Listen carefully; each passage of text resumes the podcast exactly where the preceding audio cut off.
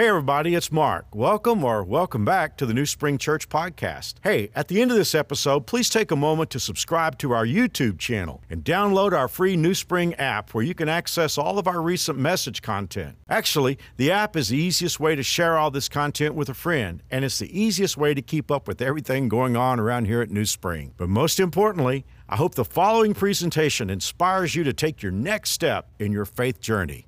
Enjoy. Tougher question today. What have you had to go through because you did the right thing? Hey, I've gone through a lot of stuff because I did the wrong thing. Wasn't surprised by that. But what have you had to go through because you said the right thing, did the right thing, made the right choice? It's always kind of a surprise, isn't it, when we go through difficult things because we do the right thing you know, when you're a kid, your parents tell you if you're a good little boy or if you're a good little girl, then good things are going to happen to you. I remember my mother telling me that. And yet, the older you get, just to be perfectly honest, life doesn't seem to work that way. I stress seem, but life doesn't seem to work that way. I love the Psalms. Mary Alice and I read the Psalms every morning. One of the things I love about the Psalms is that God allows the psalmist, and specifically David, to be very honest about having bad days. And I'm thankful for that because traditional religion kind of communicates that you're supposed to go around with a smiley face on all the time and pretend that everything's wonderful. Well, thankfully, God allowed David to have a lot of honesty and put it in the Bible. Now, I want you to hear what David says. He says, I almost lost my footing. My feet were slipping. I was almost gone. He's not talking about standing in a slippery place, literally. He's talking about the fact that he's just about to the place where he's questioning whether to continue as a God follower. Now, I'm glad, I mean, um, first of all, this is David and Goliath fame. This is King David fame. This is the guy that God said was a man after his own heart.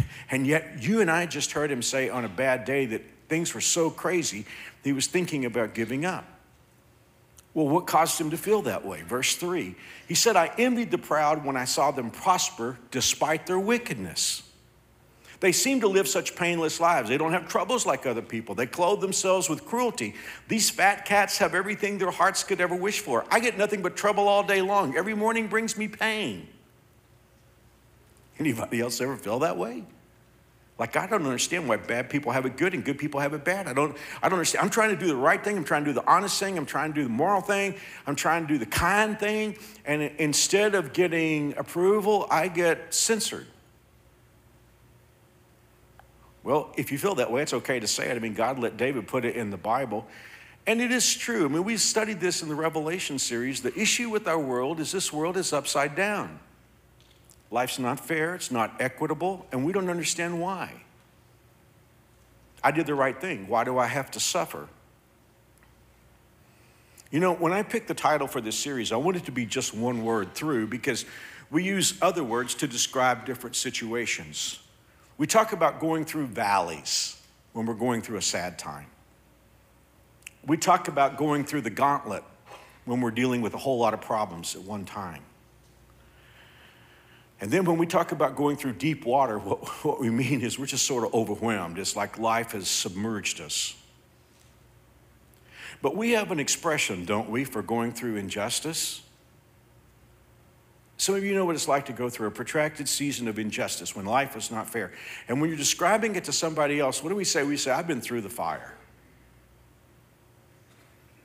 If you tell me you've been through the fire, I know what you're telling me at some point you've been through something that wasn't fair. You've been through something that was painful and difficult, even though you did the right thing. I mean, if I do the wrong thing, I don't talk about going through the fire. I talk about, well, I reap, I, I reap what I sow. It's kind of amazing, though, just to think about that expression through the fire, because fire's not something you go through typically. Fire's something you go into and don't come out of. Fire tends to finish. And after all these years of pastoring, you know what I've discovered? I, have discovered that a lot of people don't go through the fire because injustice changes them. Injustice changes their whole personality. They go into it a sweet, kind, loving person, but they, after dealing with injustice, they're not the same person anymore.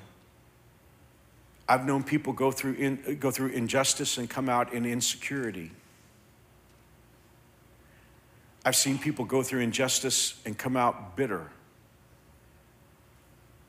And God forbid, I've even seen, I not only lead NewSpring, but I also work with a lot of Christian leaders around the country. I've actually known pastors who went through a, a season of injustice in their church and they came out like looking for vengeance for the rest of the world. Maybe you've known somebody like that. Maybe, maybe this person had a very toxic relationship, toxic marriage with somebody who was really, really a bad person. And they've come out of that, and God has brought a very sweet woman into his life, or God has brought a very good man, a kind man into her life. But this person is still transferring the feelings that they had with this other person into a new relationship. So, yeah, a, a, lot of people don't go through the fire. They experience injustice, but it changes who they are. And like I said from the very beginning today, this is going to be a more intense message than the others because I think when we start talking about doing the right thing in the face of injustice, I think we have to talk about the very upside down nature of our world today. I want to talk to Christ followers for just a minute. I know that many of us come from various hues on the faith spectrum. But you and I live in a world, when I think about where the world's headed, where America's headed, I see the fires of persecution being kindled for those who are true followers of God. Now, when I say persecution, I don't mean anything like our brothers and sisters in India are going through right now or in Nigeria because you've got family members, you've got brothers and sisters in Christ who gave their lives this week for Jesus Christ we're not in that world yet. We're kind of dipping our toes in the water. We're, we're dealing with being demonetized. We're dealing with being people saying bad things about us on social media. Or some of you deal with a scenario where if you did the right thing, it might, it might threaten your livelihood. Well, I want to say this what's behind all injustice in our world is that our world is upside down. And when, in a world that's upside down, good is considered evil and evil is considered good. So, consequently, if you advocate for good, you're regarded as a bad person. And if you advocate for evil, you're regarded as a good person. That is the nature of the world when it is upside down. And in our world today, for one who speaks the truth, you can sometimes even be classified as a hater. Let's just talk about the elephant in the phone booth because there's always an issue du jour, there's always an issue of the day. And right now, the issue of the day is what's considered gender identity. And we're watching a very fast shift in our culture today.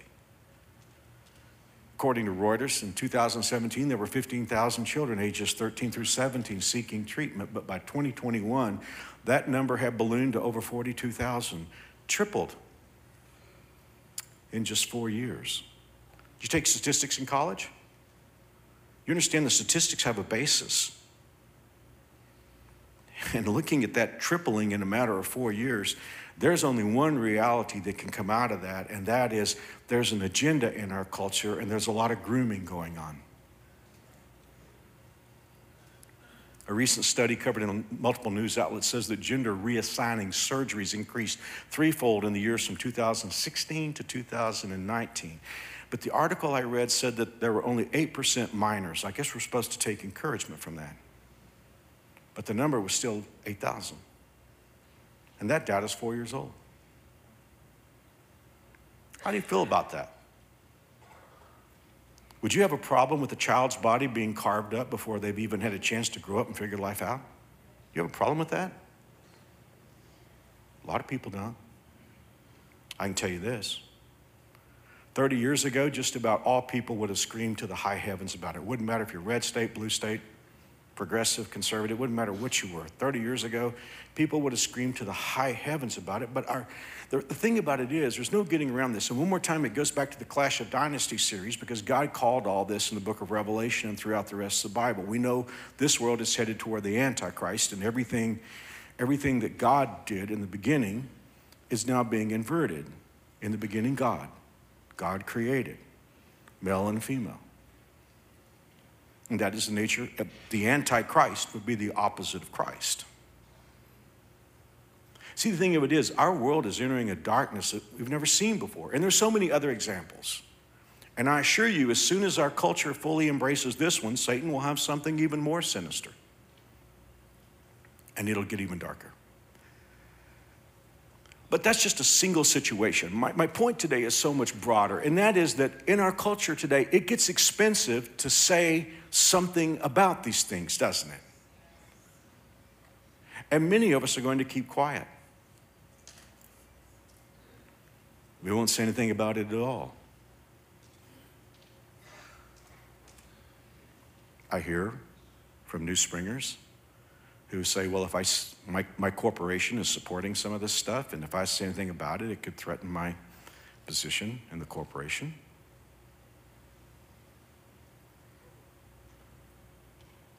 It does get expensive. And many of us will be quiet. Others of us will virtue signal. By that I mean we will parrot the popular expressions of the day. Because it's as if saying, if I parrot the popular expressions of the day, then I will be regarded as a good person. Hey, being a good person involves a whole lot more than parroting the silly expressions of our culture. I mean, the thing of it is, this is a cheap attempt at self worth. Let's call it for what it is.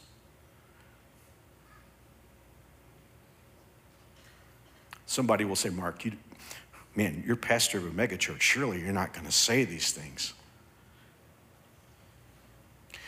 I decided a long time ago my big issue is who I'm going to face when I stand before God.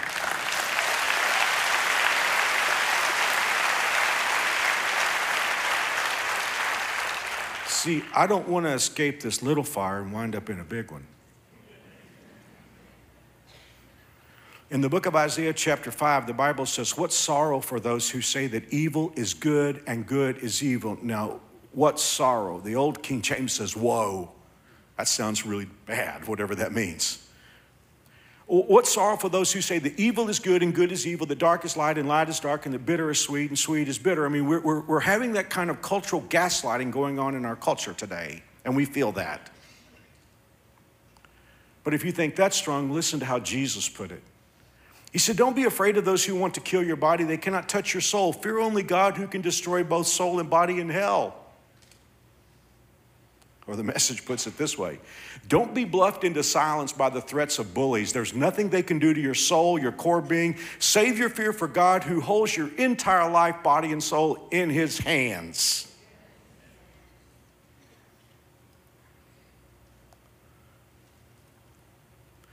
what do you have to do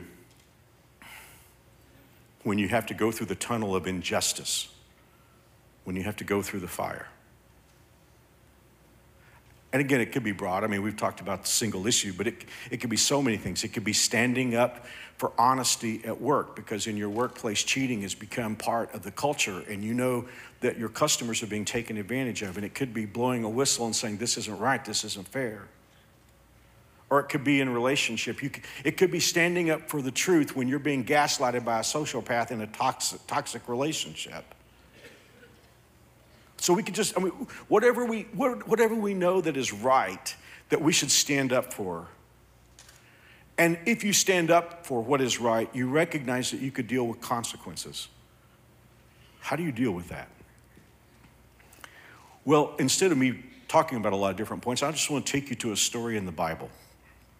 Now, before we get into the story, it's in Daniel chapter 3. Before we get there, I want to give you a little backstory so you'll understand what's going on.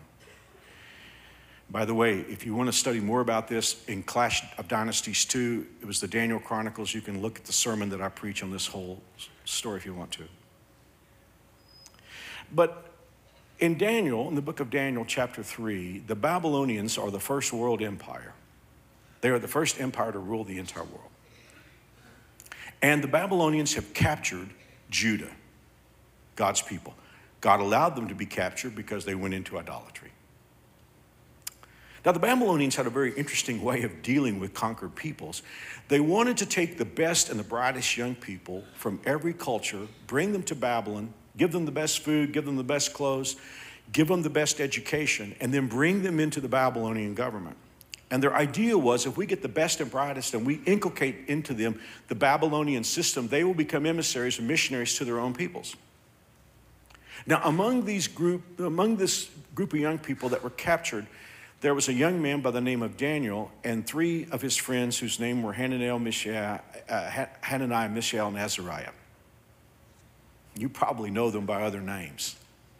Because those, those names that I just quoted for you, Hananiah, uh, uh, Mishael, and Azariah, those are names that talk about Jehovah God. But when they got to Babylon, the Babylonians said, hey, you can't bring those names in here. We're going to give you names that are after our gods. And they were given the name Shadrach, Meshach, and Abednego. Well, Shadrach, Meshach, and Abednego and Daniel, they didn't complain about being given other names because you can't control what somebody calls you. But now, before I get to Daniel chapter 3, I want to tell you what happened in Daniel chapter 2.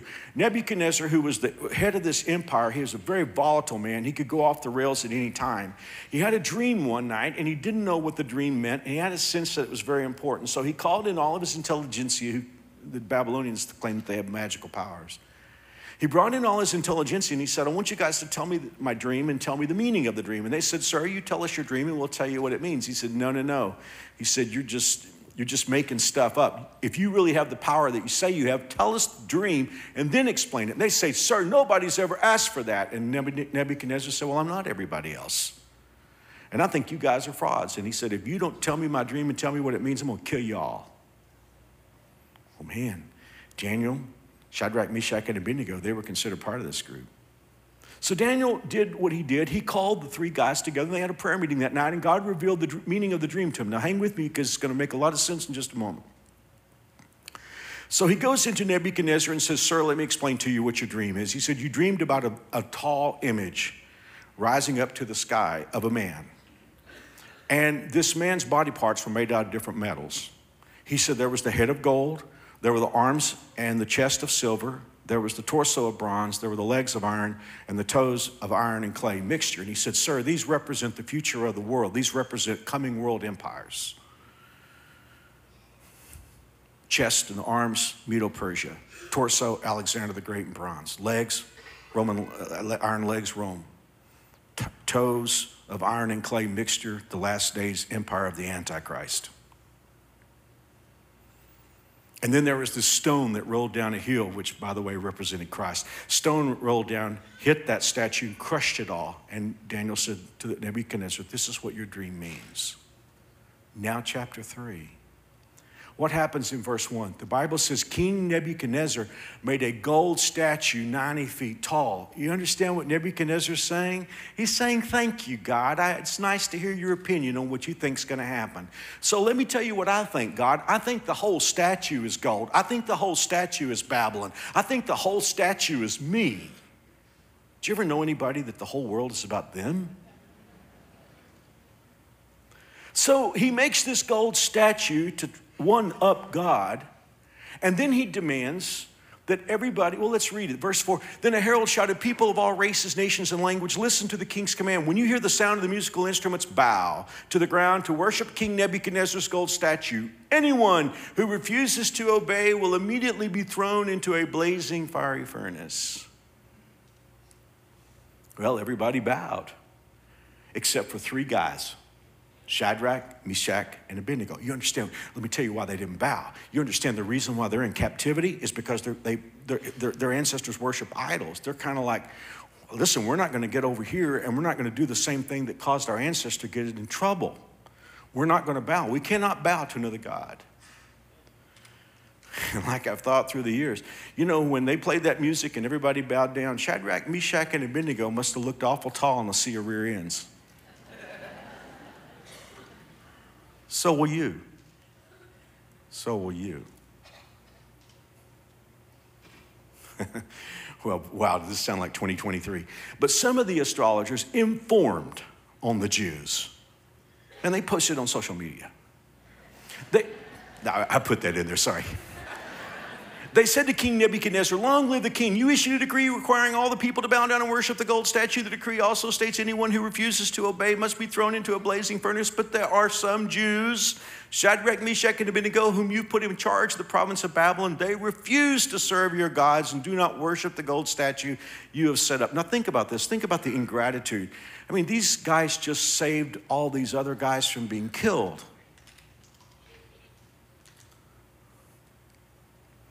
So does Nebuchadnezzar say, well, okay, they're from a different culture. It's okay. They don't have to bow. Are you kidding?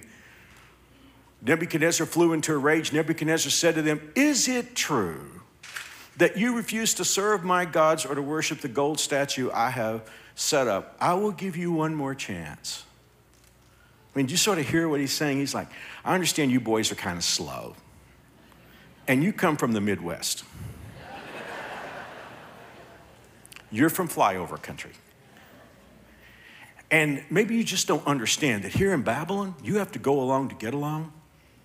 And here in Babylon, you do what you're told to do or else. We're going to give you one more chance.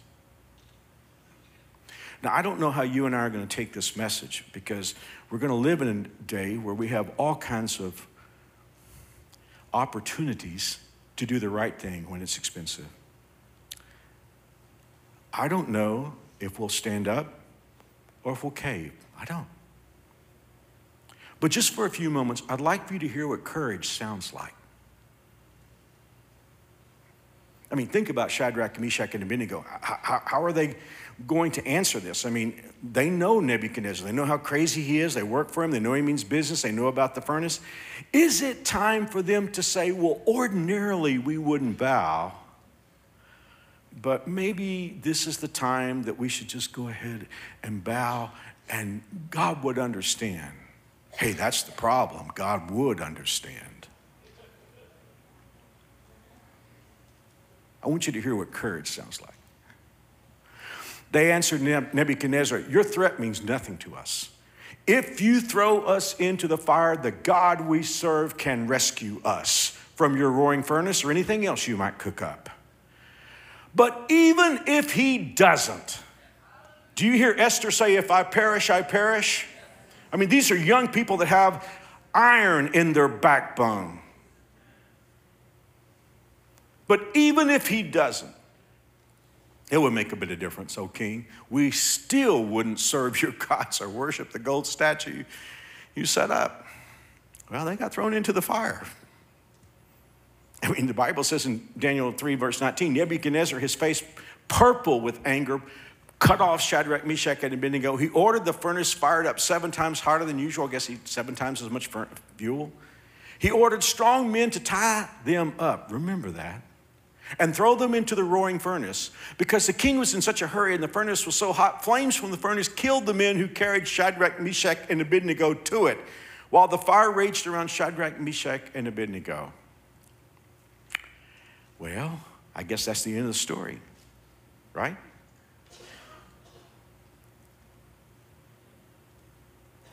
Suddenly, King Nebuchadnezzar jumped up in alarm and said, Didn't we throw three men into the fire?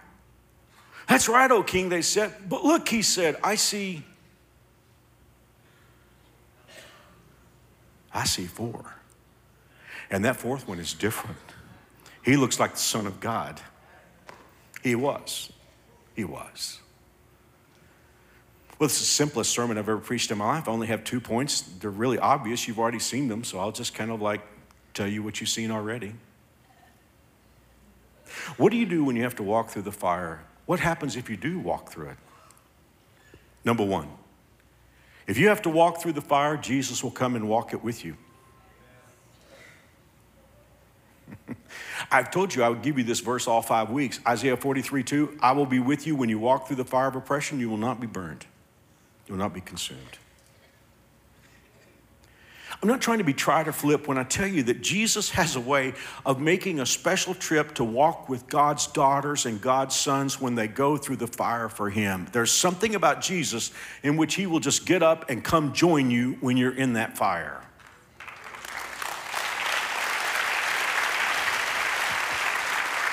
I can testify, as much as I don't like being in fires, I can testify that the sweetest times I've ever had with Jesus was when I was walking through the fire and He came and walked with me. It's almost worth it to go through the fire just to have Jesus come hang out with you for a little while. You think that's an anomaly? Let me, re- let me give you a couple of cherry picked illustrations. There was a guy by the name of Stephen in the book of Acts in the New Testament. He was a young deacon and he preached about Jesus, and he, he made the religious elites really angry. And by the way, probably the most the hottest, the hottest fire you'll have to go through is with religious elites. And they were so angry at him that they started stoning him. They started throwing rocks at him and they killed him. But before Stephen died, he said, these were his last words. He said, I see heaven open and I see Jesus standing at the right hand of the Father. Now, that might not mean a whole lot at first blush, but whenever we see Jesus after the resurrection, we always see him seated beside the Father. But this one time we see Jesus get to his feet. Why is he getting to his feet? Because there is one of his family that is standing up for him. And when Stephen left this life and went into heaven, he walked into a standing ovation by the Son of God who stood up to meet him.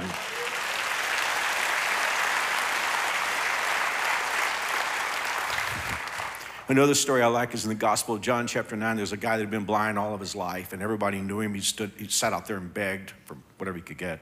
And they just knew when they were passing him for decades, there's a blind man out there. But Jesus came by one day and he, he told Jesus he would like to receive his sight. And Jesus, in a very creative way, gave him his sight back. Now, everybody in town who knew he'd been blind, they were like, How did this happen? I mean, how are you being, how are you sighted now? And so he told everybody about Jesus. Now, there were some people that were happy about it, but like I said, the religious elites were not happy about it. And they came out there and they said, How dare you talk about Jesus? Give God the glory. I've had that happen a few times when I was asked to give an invocation. You know, they would say, We want you to pray a non sectarian prayer. That means you can talk about God, but you can't mention Jesus. And I've always told them, Hey, if I come, Jesus comes with me. And. Uh,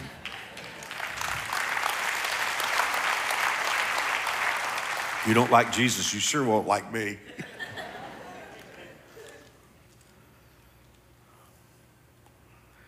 But this guy would just, he kept talking about Jesus. And so they kept asking him. You ever have somebody just ask you the same question over and over and over and you answer them? That's why you just get tired of answering them.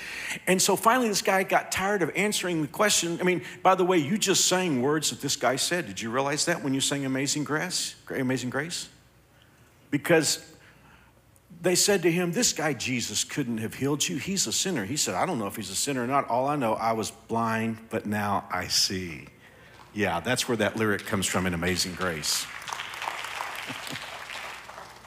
so finally, he just got frustrated with them when they kept asking him. He said, Would you like to become one of his disciples? Whoo! Boy, you talk about it hitting the fan. They kicked him, well, let's read this. They kicked him out of the synagogue, John 9 34. Now, listen to this, please listen to this. When Jesus heard what had happened, he went and found the man. Now, do you get this picture? Here is Jesus walking through town looking for this man. Wow. Man, if Jesus was walking through town trying to find you, wouldn't that be pretty important? You know why? He stood. He didn't fold like a cheap suit.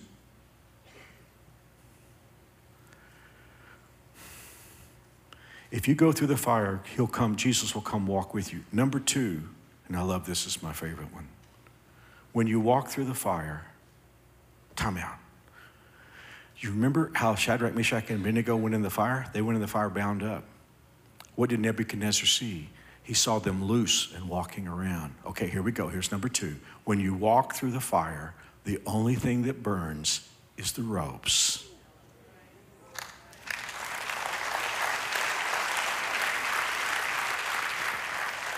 I don't want to make this personal, but I've just lived this so much.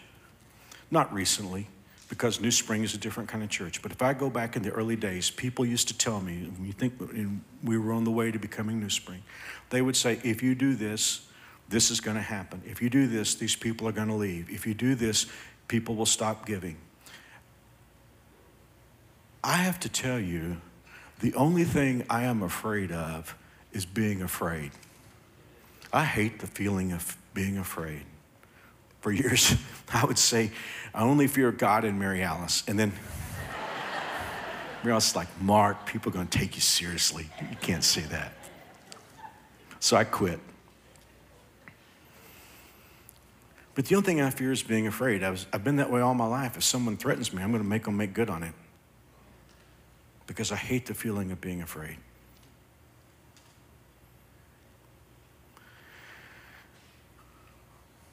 When you go through the fire for doing the right thing and Jesus goes with you and you come out of the fire, people can't scare you with the fire anymore because the ropes have burned off.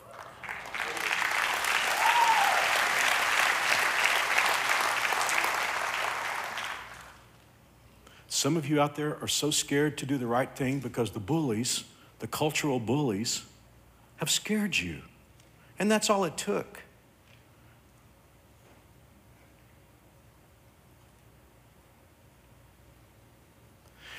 One of my favorite stories from history is the story of Rosa Parks. Rosa was riding a bus back in 1955, and in the state where she was, the law was, the rule was that if you were African American, you had to sit in the back of the bus. Front of the bus is for white people. And if an African American was in a seat other than the back of the bus and a white person came in, that man or woman would have to get up and go to the back of the bus. But on that day, Rosa was sitting in the middle of the bus, and a white person came, and she didn't get up. I love what she says in her autobiography, Quiet Strength. She said, I knew that Jesus would help me deal with whatever consequences I had to deal with.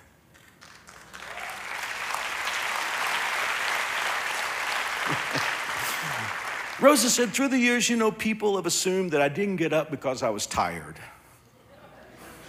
She said, I wasn't any more tired than usual. And then she said, Some have figured that I was elderly. She said, I was only 42. She said, The only, the only tired I was, I was tired of giving in.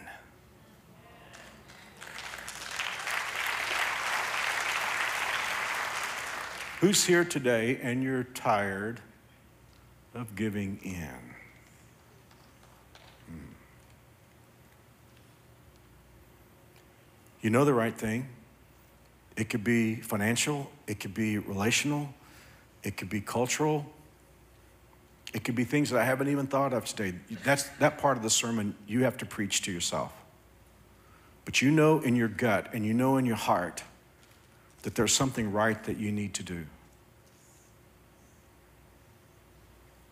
Hear the courage of Rosa Parks say, I'm tired.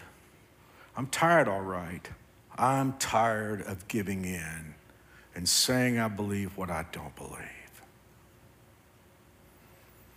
And you may be thrown into the fire, but Jesus will come walk it with you.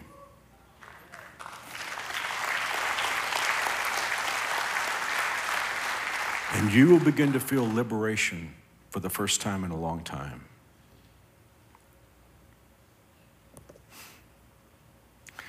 Let me close with it. There's another kind of tired of giving in that I think some of us need to hear today.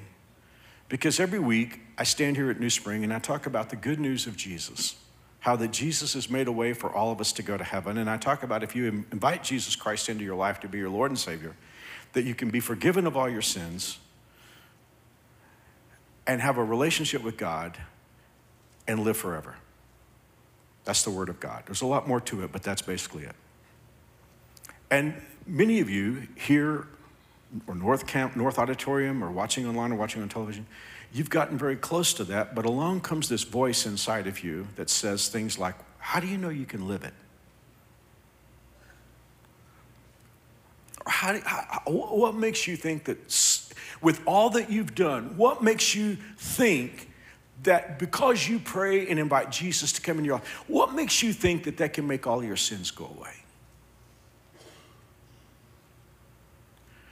Or how will your friends deal with it? Or if you're in a relationship, I mean, you go home from church and you tell the person you're in a relationship with, I just invited Jesus Christ to come out. He might leave.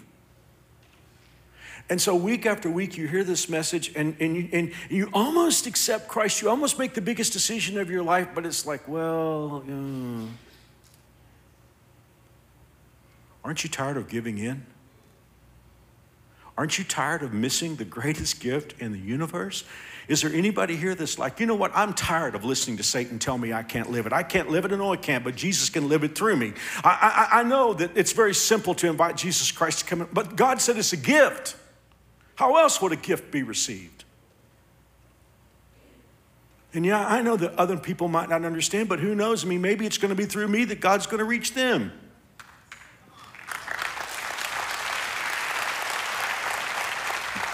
So I just want to close and say if you're tired of giving in today, why not? Why not, like Rose, to say, the Lord's going to take me through this? I'm just going to receive Jesus as my Savior. And today's my day. Today's my day. Satan, you can't bluff me out of it another minute. Today's my day. Today's my day. Well, I'm going to lead you in a prayer. And I'm going to put breaks in between each line because I want you to decide whether you want to say this to God because it's the biggest thing you've ever done. These aren't magic words, it's what's in your heart that matters, okay? Would you just bow your head with me, please? Here we go. Dear Jesus, I know I'm a sinner. But I believe you love me very much. I believe that Jesus died for my sins. I believe he arose from the grave. And since Jesus is alive, I want him to be my Savior I worship him as my king. Thank you for hearing my prayer. Today's my day. In Jesus' name, amen. Hey, if you just pray with me, I have a gift I want to give you. If you're here on the NewSpring campus, all you have to do is text the word prayed to 97,000. That's P R A Y E D to 97,000 and then go out to any info center. You'll recognize it by the blue and white color. There's a NewSpring Bible in there. There's, there's a, a, book I wrote, My New Walk with God. If you're watching online or on television, you can still get this. All you have to do is text the word prayed to 97,000, follow the steps, and we'll mail it to you. Thanks for being here. Next week, Through the Valley. Once again, thanks for listening. If you live in Wichita, the surrounding area, we'd love for you to engage with us in one of our weekend services. For directions, service times, and information about our incredible kids and student environments, visit us at newspring.org. One more time, newspring.org.